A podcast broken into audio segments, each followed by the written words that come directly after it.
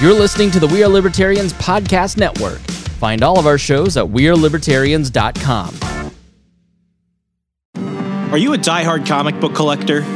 Or maybe a lapsed fan? Maybe even someone who has never picked up a comic book in their life. Hi, I'm Remso Martinez. And I'm Mark Claire. Every single Wednesday at the Second Print Comics podcast, Remso and I take a deep dive into the storylines, character arcs, moments, and events that made us the fans we are today. Tune in every Wednesday for new episodes available on iTunes, Stitcher, Google Play, and wherever else podcasts are available. Check out more from the Second Print Comics podcast at secondprintcomics.com.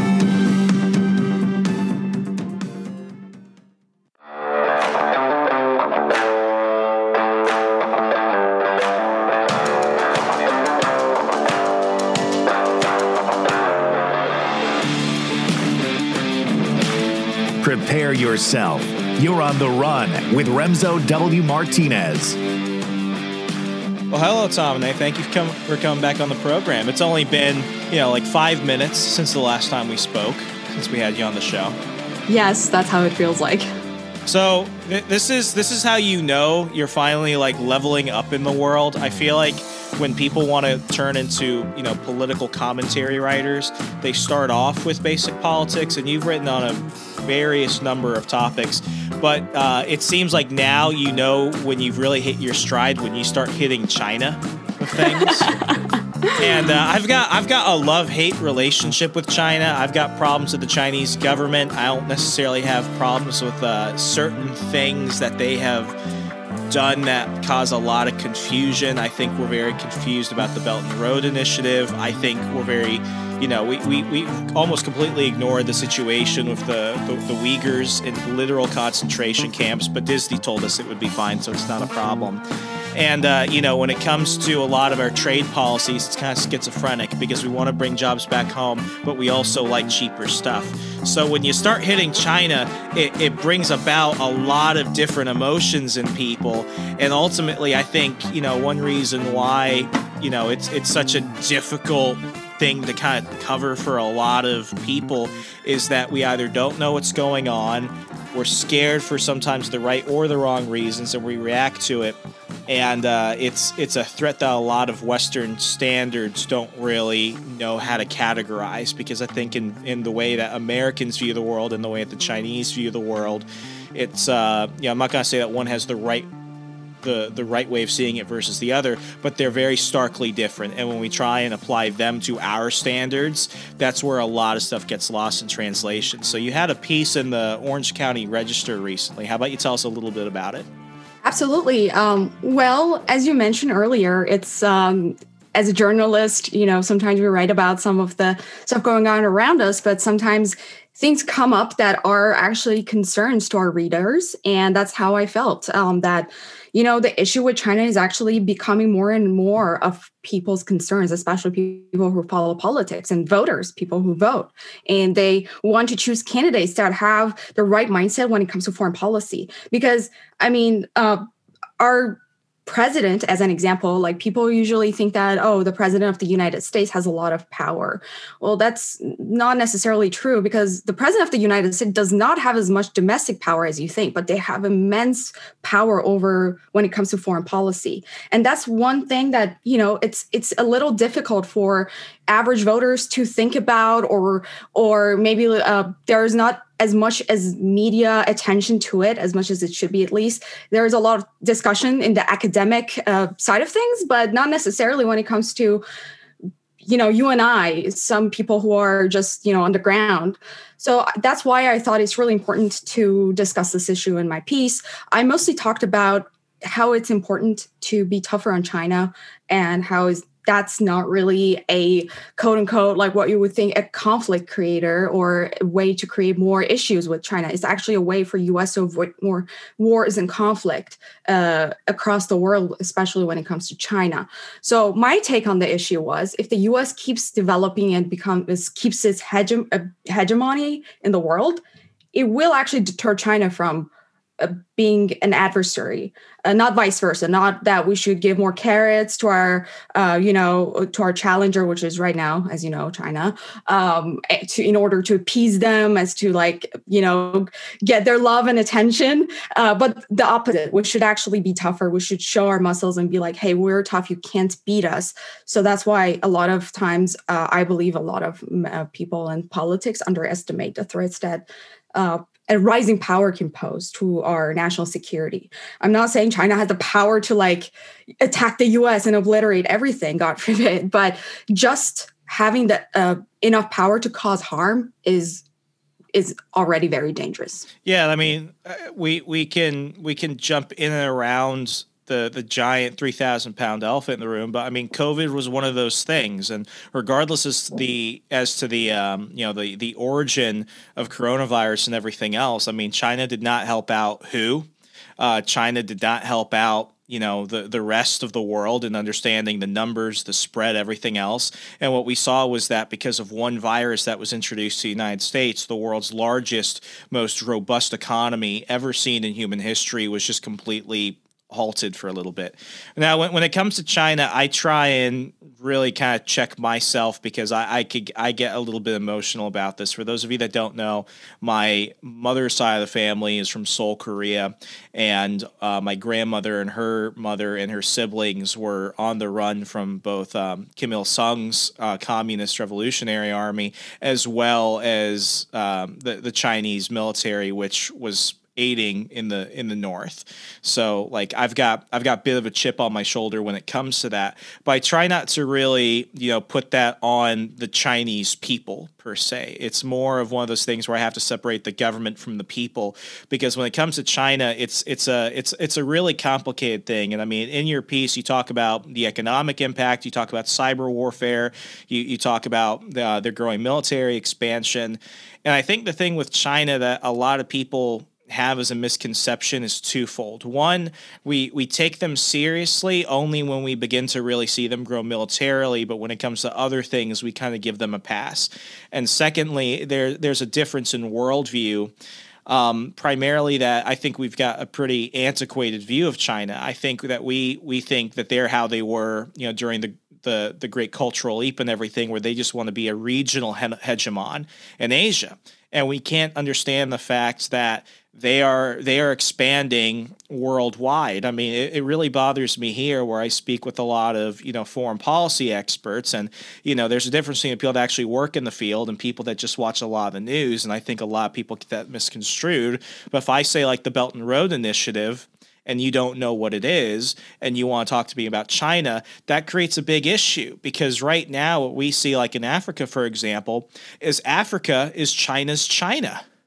You have thousands of Chinese businesses that are being built up in Nigeria, um, you know, throughout the Maghreb, for example.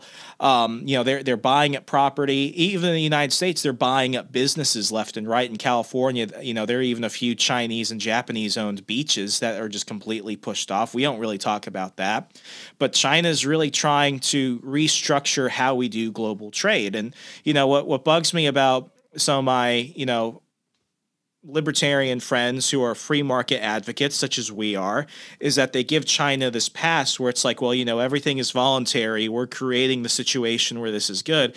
And that's not necessarily the case. A lot of the times, what we're dealing with is a situation where we have to look at this not from just a you know pure free market purist standpoint but also look at what is the cost of this and you know what what we're seeing right now is that they're using in in some very severe cases slave labor we don't want to talk about the uyghurs who are being used in cobalt mines and things like that we don't want to talk about the facts that they're using children. They're they're taking them out of their communities. They're displacing them from the rural areas of China and they're sticking them in factories. And we just say, well, you know, if we wanted to change, we just make the change. But it's not that simple, especially when we look at the facts that over the last 30 years, we have basically allowed politicians and big corporations to go ahead and rewrite the boundary lines of who's going to produce all of our things. I mean, I didn't even know that like 70% of American pharmaceuticals are manufactured in China. And that scared the living crap out of me. So I think this is an issue where it's like we're suddenly finally talking about it, but I don't see a lot of people, either Democrats or Republicans, really capturing the issue that when China says they want to rewrite the rules, they're not just talking about it, they're actively doing it, and they've been doing this since before most people even realized it. Yes, and you're absolutely right about the, whole narrative around China when it comes to that. A lot of uh, foreign policy folks are uh, look at it from one way or another, or they see that okay, well, we are still, um, you know, more powerful, and it's not going to be a threat.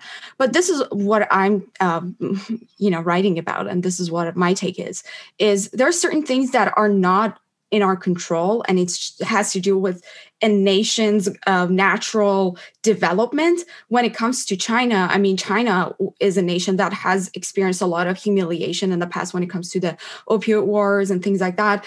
They want to regain their credibility from a previous wars that they have lost and uh, other things that has happened to them uh, in the past couple centuries. And it's not just unique to china. Any country that has lost credibility in the history they want to they want to regain their power. And the way to do that is to become a hegemon. But we are living in a world that the us is already a hegemon. So for china to regain its credibility back and to establish itself the way to do it is to challenge the hegemon in the ways that they can. So there are two discussions here. One of them is economic aspects, and the other is military aspects. Well, I mean, it's no secret to anyone that U.S. is just the best, has the, like the high tier top military in the world, like by so, so, much distance. I mean, we're way ahead of so many countries, even China. Uh, same thing with economics. I mean, as you mentioned, there there is a lot of uh, you know. Uh, downturn when it came to uh, COVID, and US has lost some numbers, but still, we are far ahead. However, it doesn't mean it will stay that way. So, but here's a caveat um, China is different from us. We are a more free market capitalist society. We're very diverse, and we're we have a young population that is productive. Um, however, in China, it's not like that necessarily. They're not as diverse as we are. Uh, they don't have an open economy, even though they have moved way towards capitalism in order to grow their economy. That's how they've been doing it. However, because of one child policy, um, over time, this hardworking, you know, productive uh, demographics is going to get older and older, and they're going to be the burden on the society instead of being the productive side of the society. And that's inevitable in the long run. So china knows that we know that. And so that's why i believe china will end up investing more and more in its military to kind of make up for that part that they can't have in their economic aspects.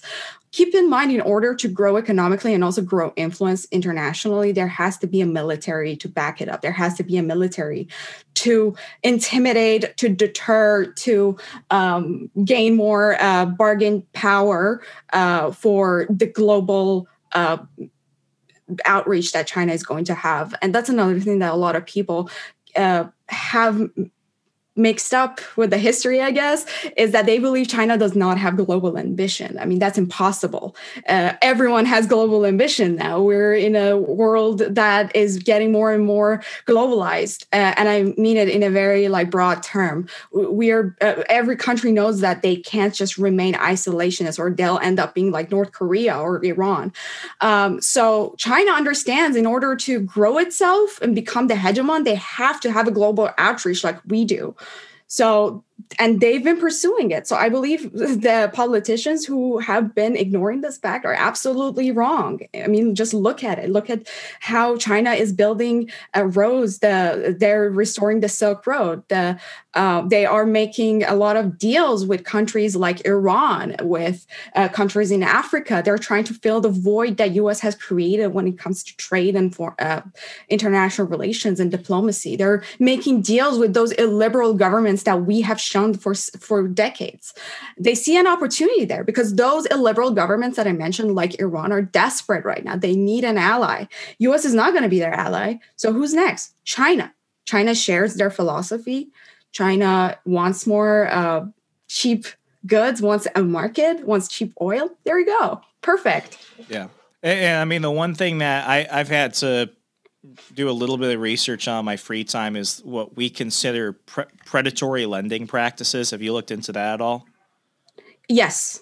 Yeah, and this is something that my my father, who's who, who's in the military. He was uh, he, he was deployed to, to North Africa for about uh, 15 months. You know, this was something he was seeing dealing with his Chinese counterparts, for example. When America wants to go ahead and give a giant check to a country, a developing nation in Africa, for example, we write the check, but it comes with a bunch of different conditions military conditions, economic conditions from the past two administrations, stuff on religious freedom, on LGBTQ rights. I mean, it's a whole laundry list of demands because we want to know that our money is not just going to be taken and spent, that's going to come with some conditions. The thing about China, though, is that they, they write a check, sometimes maybe even less than the check we're writing, but it comes with no conditions. And what they basically say that to bring it down to like a Reader's Digest level is we're going to come back and ask a favor, and you're going to go ahead and do it. Now, the United States and like, you know, England and France, for example, they look at that and they see, oh, that that's predatory lending. But when you look at, you know, like especially post colonial history and everything else, we, we look around and it's like, nah, that was that's how it's been done before. We're only calling it predatory lending because we're not the ones in fact doing it. And while a lot of our stuff might come with more, you know, what what what most people would probably say good intentions, it's like even Western countries don't have the best track record for giving money or giving resources and um, you know other services to you know developing nations and then just you know giving it just out of the goodness of their heart. And china certainly isn't doing that too. They're building up giant military and naval ports throughout africa. They're uh, you know what they're trying to do is they're trying to fight uh, you know piracy in, in that part of the world and stuff like that. So like they're bringing some value and they're bringing money. But you know I, I think what we have is this situation where we treat this kind of like a current Cold War with an old Cold War mindset. We think that we're fighting just right outright communism and everything else. But the thing is, like right now, if China, you know, they've got one of the fastest growing middle, you know, rising middle classes in the world right now. That is something to consider. That's something that they're even having to look at. While they are a, a communist nation, they do have a mixed economy. And, you know, they've seen through the American wars and everything else is that you cannot just expand yourself to get involved with every conflict imaginable.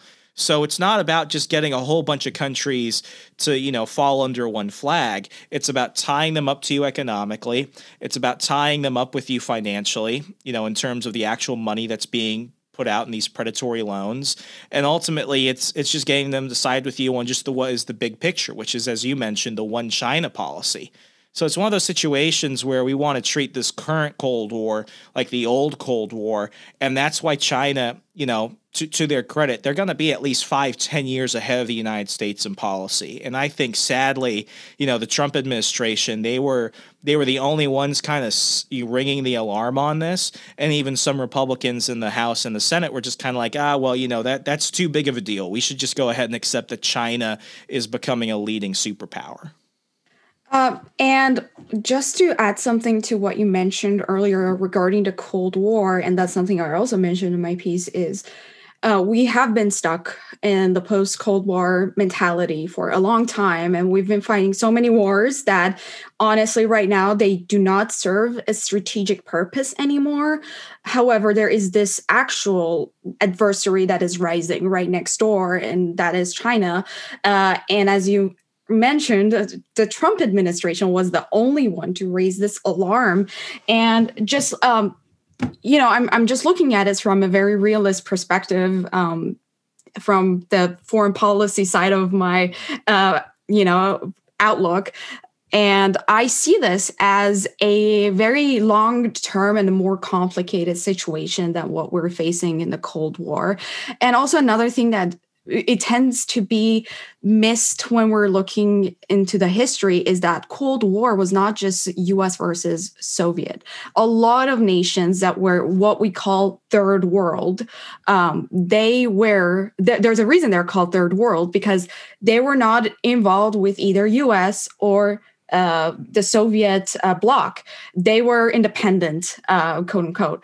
However, they were the ones who were harmed the most in between because they were kind of left in between for the, these more powerful like superpowers to come in uh, pretty much you know called the dibs on. So uh, i mean iran is a really good example. India uh, egypt they became pretty much the uh, orphans of the Cold War and they were exploited by both sides because they were, of course, less powerful than both US and Soviet. And they ended up giving up a lot. They were exploited a lot in the Cold War. They ended up giving their resources to each side depending on who posed the most threat to them. For example, like Iran had to give a lot of um, you know scores to the US and ended up giving up a lot to the Soviet. And there was a lot of uh, destabilizing factors there that ended up, you know, being the 97 and 9 revolution. You know, there was a lot of uh, conflict that happened afterwards. And all of it was because of this rival- rivalry between these two powerful um, countries. And this is what I'm really concerned about that if China raises up to be as powerful, it's just going to create more conflict in the world, not the opposite. Let's say if US kept its global hegemony, China would still be, you know, competing would still be doing all of it but they knew that they can never reach that level. And therefore they would avoid getting into any conflict with the us soviet was not afraid of us. They were almost going uh, shoulder by shoulder matching us in a lot of things. And it took a very long time for them to finally you know break apart. And that also caused a lot of issues. So this is something i am warning uh, our readers about that we don't want to get into another conflict that we would end up winning. I mean, there's no winner in the Cold War, but it's just something that I think people are ignoring right now in, in the policy aspect that if there is this raising power, we should be really aware of. And we should be very aware of the uh, consequences that come with dealing with raising powers. And instead of giving it more carrots, we should be vigilant about it. We should make sure that we do not allow this power to rise to challenge us, especially when we're seeing such red flags. I mean, China is, I mean, it's just uh, obviously like uh, abusing uh, civil rights, is abusing a lot of minorities' rights. Uh, they're not, you know,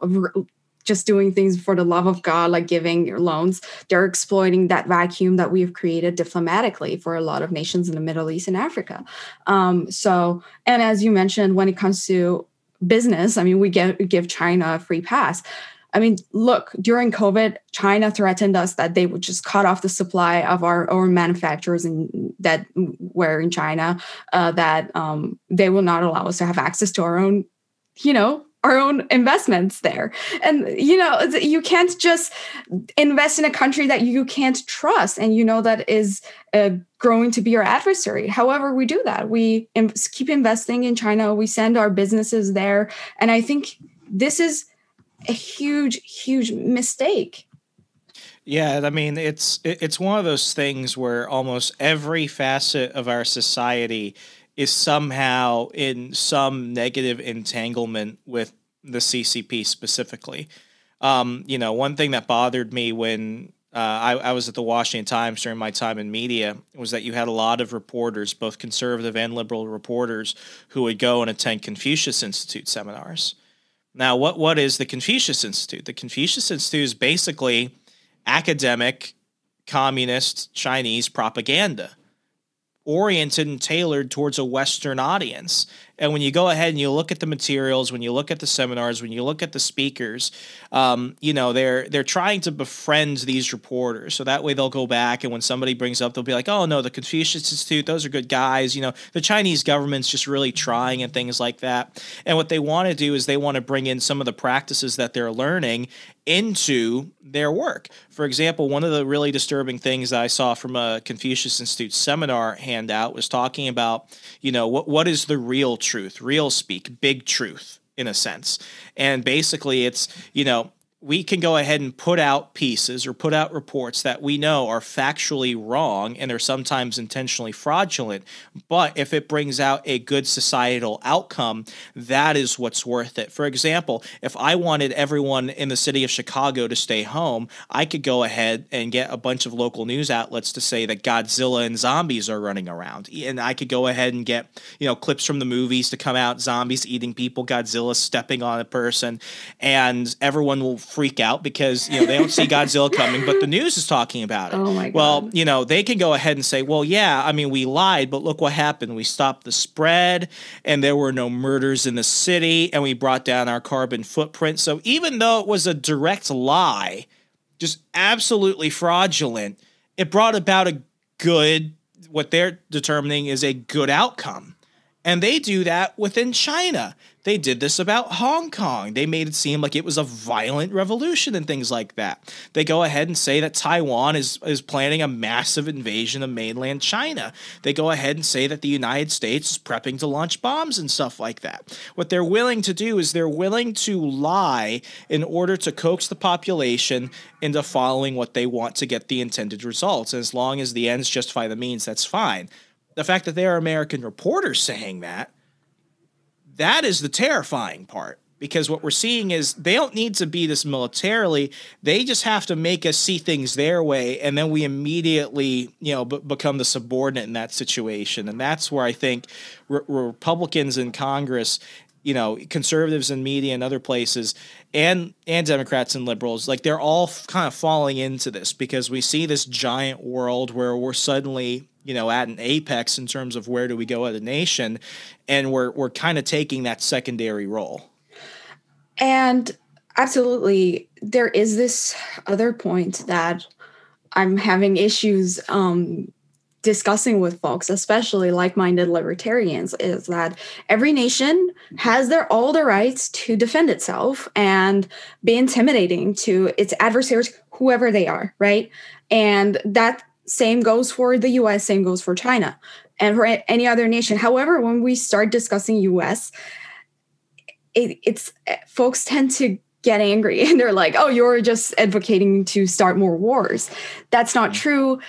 When we're discussing a rising power and a hegemon wanting to replace the US or any other hegemon, we're discussing conflict. We're discussing a nation that is looking for a way to start a conflict. And the way that they were able to do it is that they see a little bit of weakness or just a little hole in the wall and they will exploit it. They will start a conflict. I'll just give you an example of how that played out in the history. Um, before 1979 when iran had the um, you know the monarchist rule the shah was still in place iran was known to be the hegemon of the middle east. Uh, it was the close ally of the US. It had a very large military, really advanced air force, and no country dared to touch it. And Saddam Hussein, on the other hand, was the neighbor of Iran, uh, also another illiberal government. At the time, Iraq was not nearly as you know as sophisticated as Iran and even though they had a lot of border issues they would he, Saddam Hussein would never dare to attack Iran and Iran would never attack them because the Shah was not looking for any conflict. He was very progressive minded. He was more liberal uh, minded. He wanted to make more uh, create this whole like alliance of uh, oil producing nations that stuck together and made the most profit out of the oil they sold. That's how he saw the world. He of course did not see Uh, an interest in attacking Iraq. And so it kind of worked out. Both countries that had historical conflict, that you know had issues, especially border issues, avoided conflict for years and years because one was very powerful and had deterring power, and the other one was not. So it was good on both sides because when Iran got into this whole mess of revolution and it pretty much you know lost its power in the region, Iraq attacked Iran and we had 8 years of conflict that so many people died on the both sides. Over a million Iranians died. There were chemical attacks. There were bombs dropping on my parents when they were kids. It, it was all because of this petty drama that was created because of this whole one nation wanting to be the hegemon and the other was declining.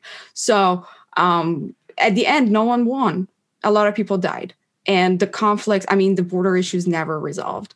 And here we are. So this is how i see it. I see when there is this nation like the, in this case china that wants to become you know show muscles.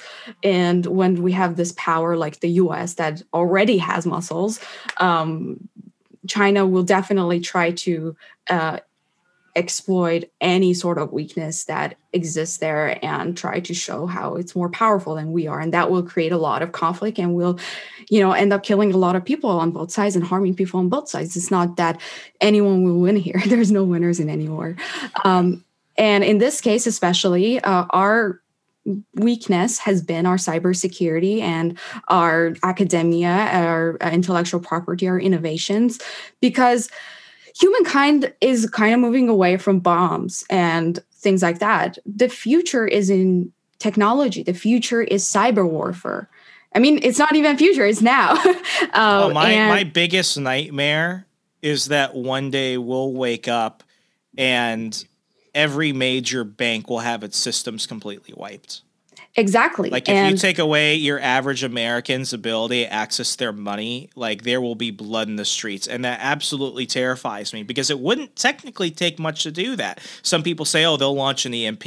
They point out that our electrical grid system is like 10 years outdated. They bring up all these other issues. But it's like if we saw what they could do with a virus, and when I mean they, what they could do with it, I'm not going to go ahead and say, oh, they, they did it intentionally. There's still a lot we don't know. I, I, I fall in the camp of I think it was intentionally released to the rest of the world to slow down the United States. That's just my opinion. I could possibly be wrong about that. But we saw what they did with that.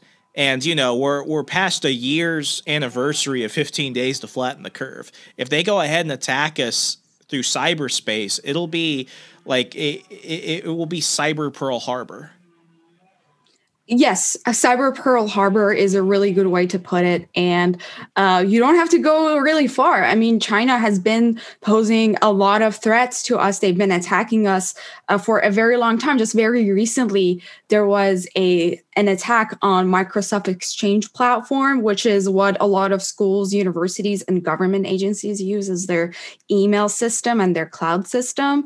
And also, a lot of small businesses use it. So, uh, the same group that was tied to the uh, Chinese government in, to steal some of the um, disease uh, slash vaccine research information from American institutions was found to be responsible for these attacks oh, that wow. just happened last month, right before the Alaska summit. Um, so, I mean, those things are stuff that we don't really hear about in the media, but they happen every day. And it's a really big threat. It's a, it's a big issue. And I know, I mean, we are the you know most sophisticated country when it comes to technology we have the best tech in the world we provide the tech for the world however the, technology moves really fast and it's so easy to uh, win the war when it comes to this if you're just a little bit ahead. And it's not as expensive as other types of wars. It's not as expensive as building bombs. All you need is just a bunch of tech nerds and you know some uh, kids with hoods and laptops just sitting in a room and they can cost billions and billions of dollars of damage to their target. Uh, so this is what I think is going to be even more devastating than um, anything to when it comes to U.S. economy and people's safety. Your data is important. Your privacy is very important, and um, it can be exploited. Anything that you have, anything you own, your all your information can be tracked. They can be saved, and when it gets to the hands of the wrong people, they can be very much used against you. And you might think to yourself well, I'm not a top shot. I'm just a normal person. Well, what about that? Well, let me tell you this. In the previous attack, they just, you know, kind of cast a really wide net and stole a bunch of information from normal people like you and I. And there was like a lot of issues there. And they did net a bunch of big fishes while they were doing it. However, at the end of the day, the real victims are going to be you and I, the small people, because I mean, the governments can fight their way, they can sue, they can get damages, they can do whatever, but who's going to, you know, uh, pay for my stolen uh, data and my you know erased bank account information and all that? And again these are not even conspiracies these are things that are happening every day just uh, just right across the street from me. There are like bunch of aerospace companies and all that. They make rockets. I mean i don't know what's going on there. I don't know what's going to happen there. Uh, things are closer than you think and your data is really important and of course everyone's looking to get them. I mean look at how these companies are monetizing from our clicks and our likes and our instagram pages and our cute dog photos. Well imagine how how that can be posed uh, created as a target i mean as a weapon to target you right I, I didn't I, I've been kind of avoiding this issue, not because I don't have an opinion on it, but because each time I go online, I feel like there it's just a bunch of angry people yelling at each other and just insulting each other. But it's like the vaccine passport thing. It's like that is I, I see that and I immediately see the the China the Chinese social credit score system and the fact that you know we're like, well, it won't be, it, you know, the, this is what bug bugged the hell out of me about Biden. He's like, well, it won't be something that we're going to have a stance on. We're not going to do it, but maybe the states can do it. And you know who will really want to lead the effort on that? It'll be private businesses. So you have him saying that. So you have a lot of people who I think are smart, genuinely kind people who who have a legitimate reason for why they think that this is a good idea, saying, well, you know, if it's a private sector vaccine passport, then that's totally acceptable. But we need to understand these people don't just say that and then back off. Like, you think that they're not going to go ahead and start offering tax exemptions. They're not going to be included in the next bailout bill. They're not going to get sweetheart deals or revolving door deals between them and different lobbying groups and government agencies. Just because it's going to be veiled with this potential free market solution doesn't necessarily mean that it's a private, peaceful, voluntary association. I mean, you can only do so much until you have to make your own Walmart. And you know, we we you know, pe- people have been comparing it to the Chinese social credit score score system, which essentially it's going to transition into. And they keep saying, well, it's not that because it's top down from the government. But it's like you can't just take something that applies one way and think because it doesn't apply in the exact same box here in the United States, it's not manifesting into the same thing. We we would never let any any federal agency do that in the United States. Like even even your most moderate person would be like, I don't feel comfortable with that. It's got to come through the veil of, oh, this is an option. This is something that you can choose not to do. But what it's going to begin to do is it's going to begin to essentially segregate society. And when we look at what the Chinese have been wanting to do in their own country and in their neighbors and what they've been pushing through organizations like the Confucius Institute and through military and, and diplomatic actions. They want the world to look more like them so that way they don't have to go elsewhere and force them to look like them. They want it to be under the illusion of choice.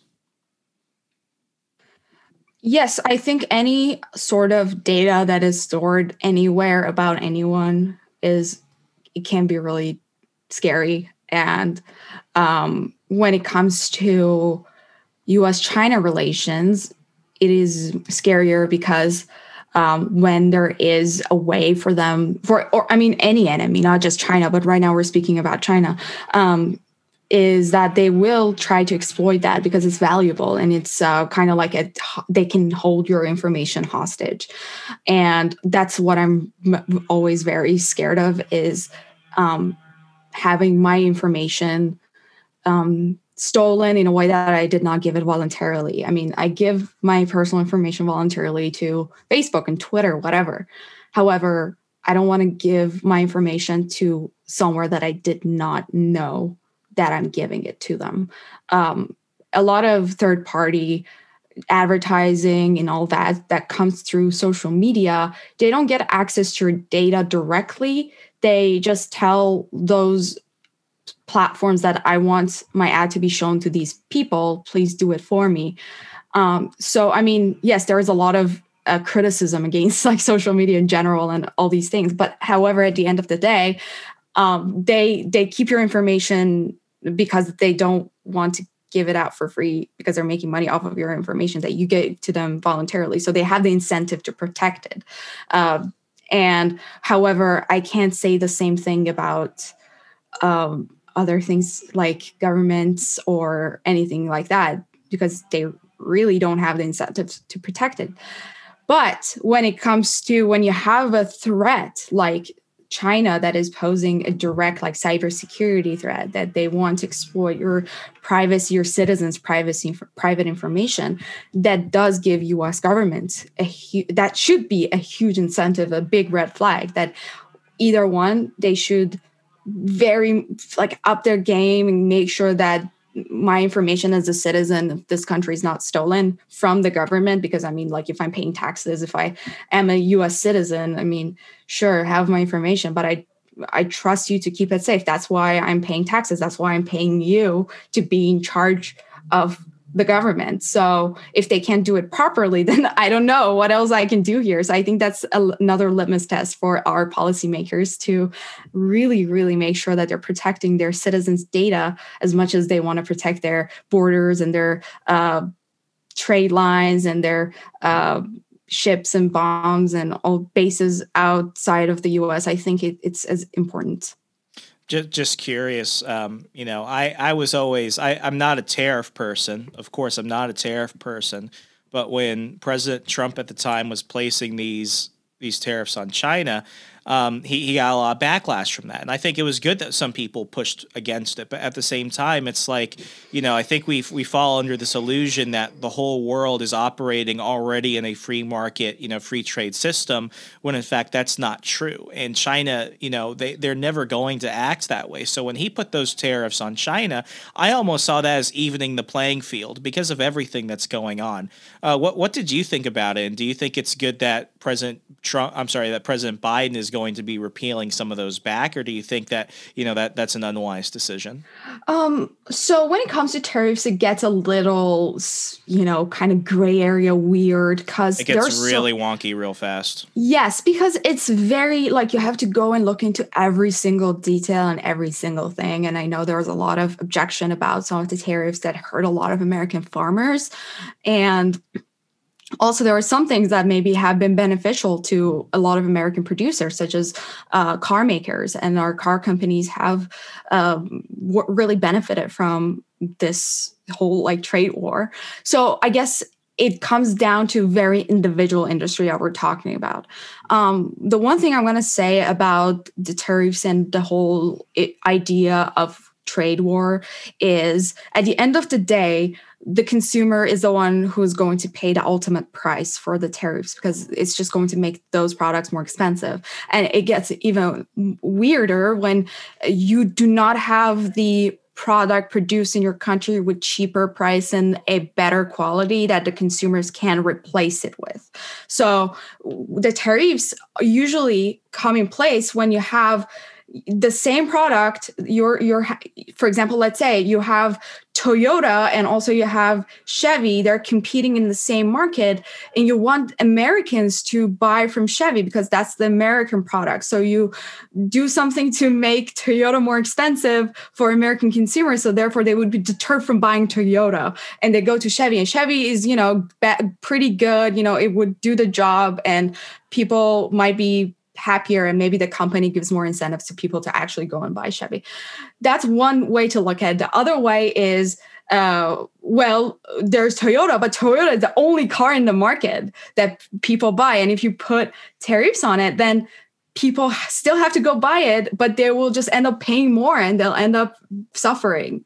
So I guess that's the ultimate thing that a lot of people have to look into. Okay, if I'm putting tariffs on this X product, is it going to benefit the consumers going to hurt the consumers. And most of the time it's going to end up hurting the consumers. Because we have not created the competition in the us for for the us made products in a lot of ways.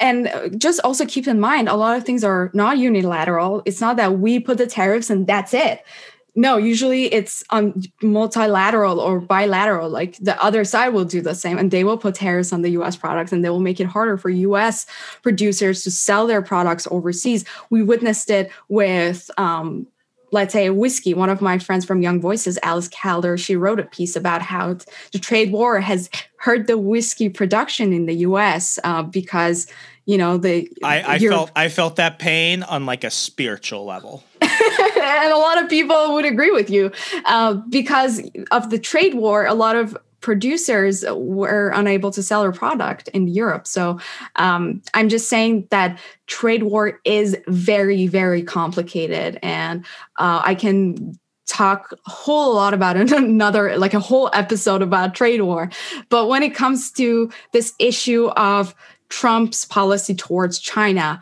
I'm going to say this that um, I read the entire um, strategic plan of the White House memo on this, and I believe that they really hit really good points um, when it, they understanding the real threats that we're facing, such as intellectual property law, such as um, espionage, such as uh, American businesses uh, going to China and then um, at the at some point China being able to hold them hostage against us if something happens, as we witnessed during COVID. Like the, the Trump administration warned against this back in 2017.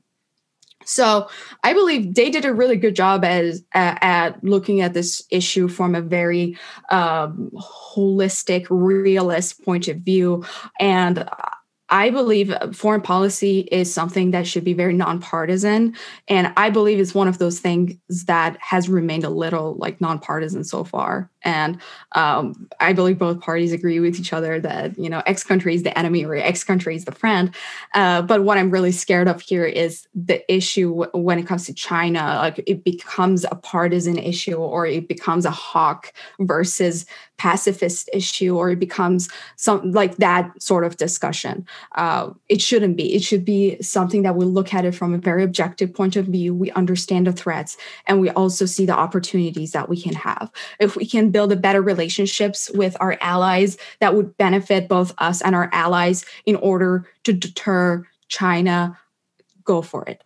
Um, if there are situations where we have to be really hard with our adversaries um, that are maybe are going to be connected to China and they might give them some leverage to exploit them, well, we should take an action. Um, if there are opportunities to create more allies across the world that uh, could benefit again both them and us uh, on you know as a libertarian i love trade. If we can trade with more nations to fill those gaps uh, of chinese products um, that those countries need well then go for it. That would create a lot of jobs for americans. Um, if we could move a lot of our uh, production that requires labor into south and central america to create more jobs in those nations that would at least kind of at least lift the pressure from oh the God. border you just issue. reminded me like i just found this out like a week ago like when you sent me your article originally on Twitter, I, I, I did a little bit more uh, digging into that. I found out the largest Spanish speaking military training center in the world is run by China in Caracas, Venezuela.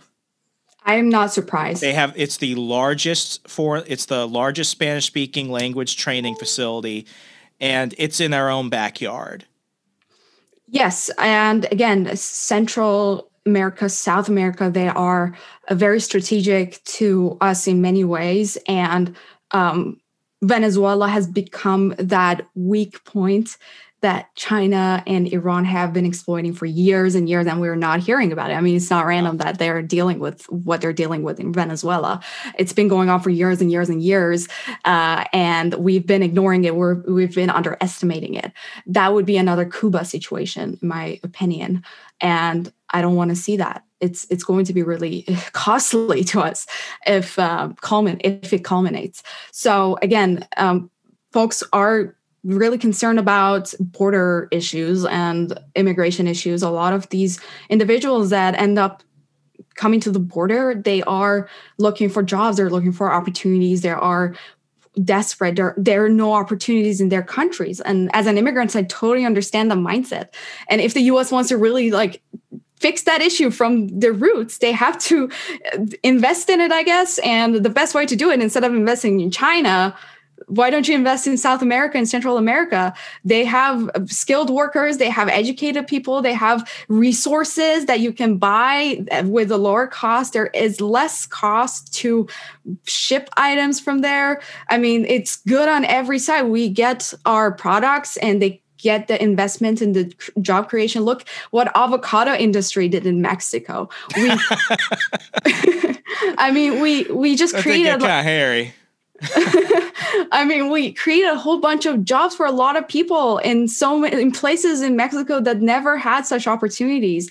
Um, and again, now we have avocados at every supermarket, so it works in every way, both for for like Mexico and the U.S. Imagine doing that on a larger scale. Like, I mean, I, I believe that Apple can still produce really good MacBooks um, in, you know, like let's say Mexico or Panama.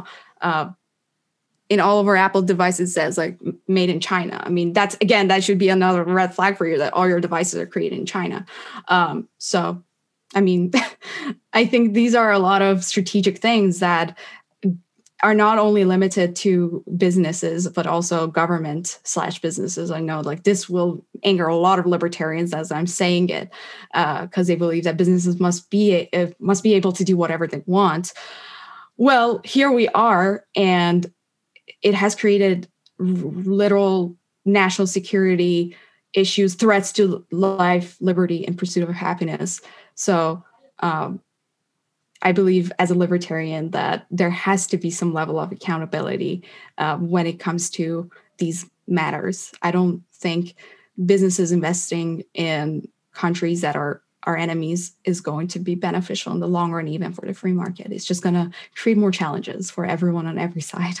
Absolutely. I mean, something you said earlier that I really want to touch on because I think it's the highlight is, you know, this should be a, a, a bipartisan issue because, you know, we're not looking to start another war. We're not looking to go ahead and make somebody's life worse. We just want to make sure that we're not putting the the the safety and the privacy and the liberty of, you know, of Americans and others in the free world at risk you know out of out of a out of a want for convenience.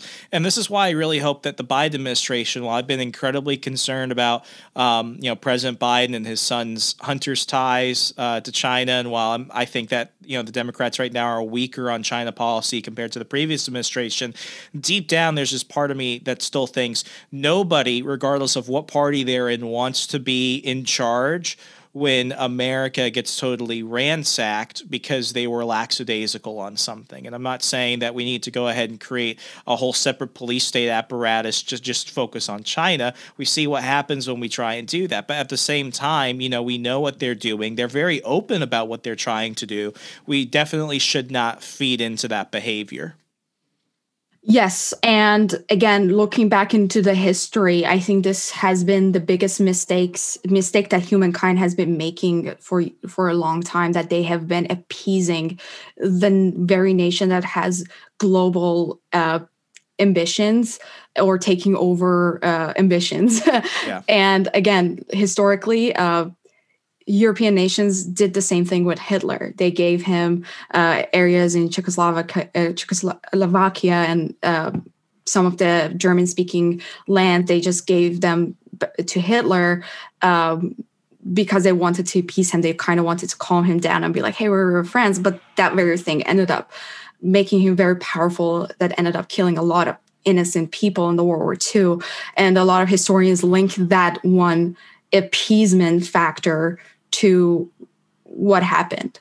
And I think that is extremely sad. And I'm not saying like I don't want to like overblow this whole issue of China, like, oh, this is going to be the next war. But, but, it can very much pattern be of behavior. Yes, I see a very I see a pattern that uh, the first instincts uh, that a lot of these uh, stronger countries have towards these rising powers that oh let's give you a carrot and so you can just you know shut up. And i guess that's what the obama administration has been doing. They did this with china. They did this with iran. They gave carrots away to all these illiberal nations. And what happened? They ended up getting more powerful. They ended up killing more innocent people. And at the end of the day they just became they, they still remain our enemy and here oh, I we mean, are. it's like it's like you know oil for uh, oil for kids in iraq when saddam was still in charge during the clinton administration. It's like okay you know we're going to go ahead and allow the un to go ahead and bring in um, you know medical supplies and food to you know feed the starving children of iraq because of the embargoes and the other uh, you know restrictions we put on trade with saddam's regime. But what's he doing? He's just taking that money and he's using it to create scud missiles to go ahead and shoot at the kurds Exactly, Like and we, and we knew that was happening, and we were still like, oh, you, you know, Saddam just shot out one missile. He'll stop one day. It's like, no, he kept shooting missile after missile after missile after missile.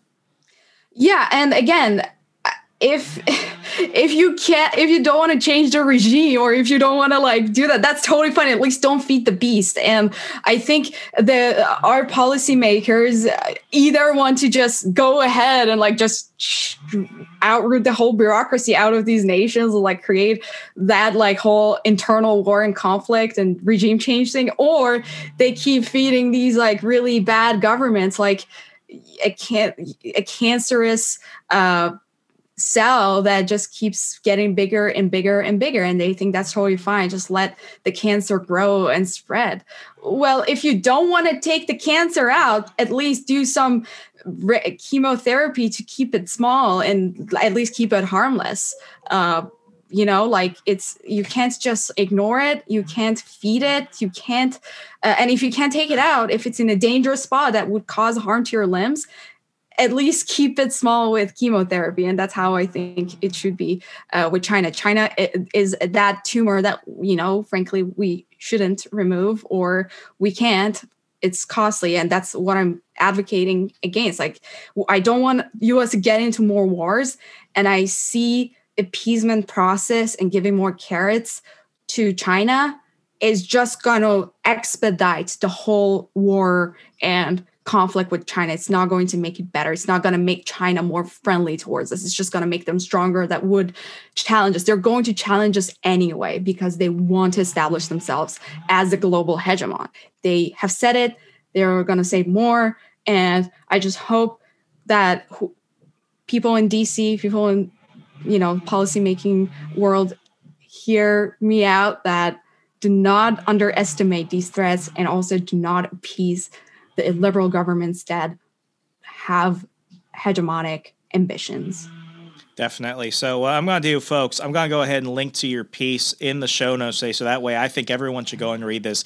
We've covered a ton of stuff today, and this is just one article of yours that we've done. You know, I, I love reading your work. Really, I do. If anyone wants to keep up with everything you're doing, follow you on social media, badger you about this type of stuff, how could they do so? Yes, uh, you are more than welcome to follow me on Twitter. Uh, my handle is at D E T A H M I N E H. Or you can find my uh, profile on Young Voices website, young-voices.com slash talent. And you can find me there under talent. And all my articles are listed there. And plus all my social media uh, links are also on my talent profile. So feel free to hit me up, uh, DM me on Twitter. My DMs are open uh, I would be more than happy to answer any questions and chat with y'all. Thank you. You say that as a bunch of guys are listening. That never leads to anything good. Anyway, um, th- th- thank you so much for coming on. As always, thank you, Remso. Always a pleasure talking to you. Thank you for having me. Folks, it costs you nothing, but it means everything to me. A five star rating and review on Apple Podcasts allows me to go ahead and let people know about the amazing conversations and times that we're having here on the show. It allows more people to go ahead and spread this message. It helps us get in those Apple uh, top trending charts. So that way, it's basically free publicity. And, you know, I'm a shameless self promoter, so I got to go ahead and push for that. As always, go ahead and listen to me and the other shows at the We Are Libertarians Network. We had our group removed on Facebook because somebody posted a hilarious Jeffrey Dahmer meme about there not actually being Five Guys and a Five Guys burger at Five Guys Burgers and Fries. It's a shameful world we're in, but we can do this together. As always, be safe, be good, and I'll talk to you later. Good night.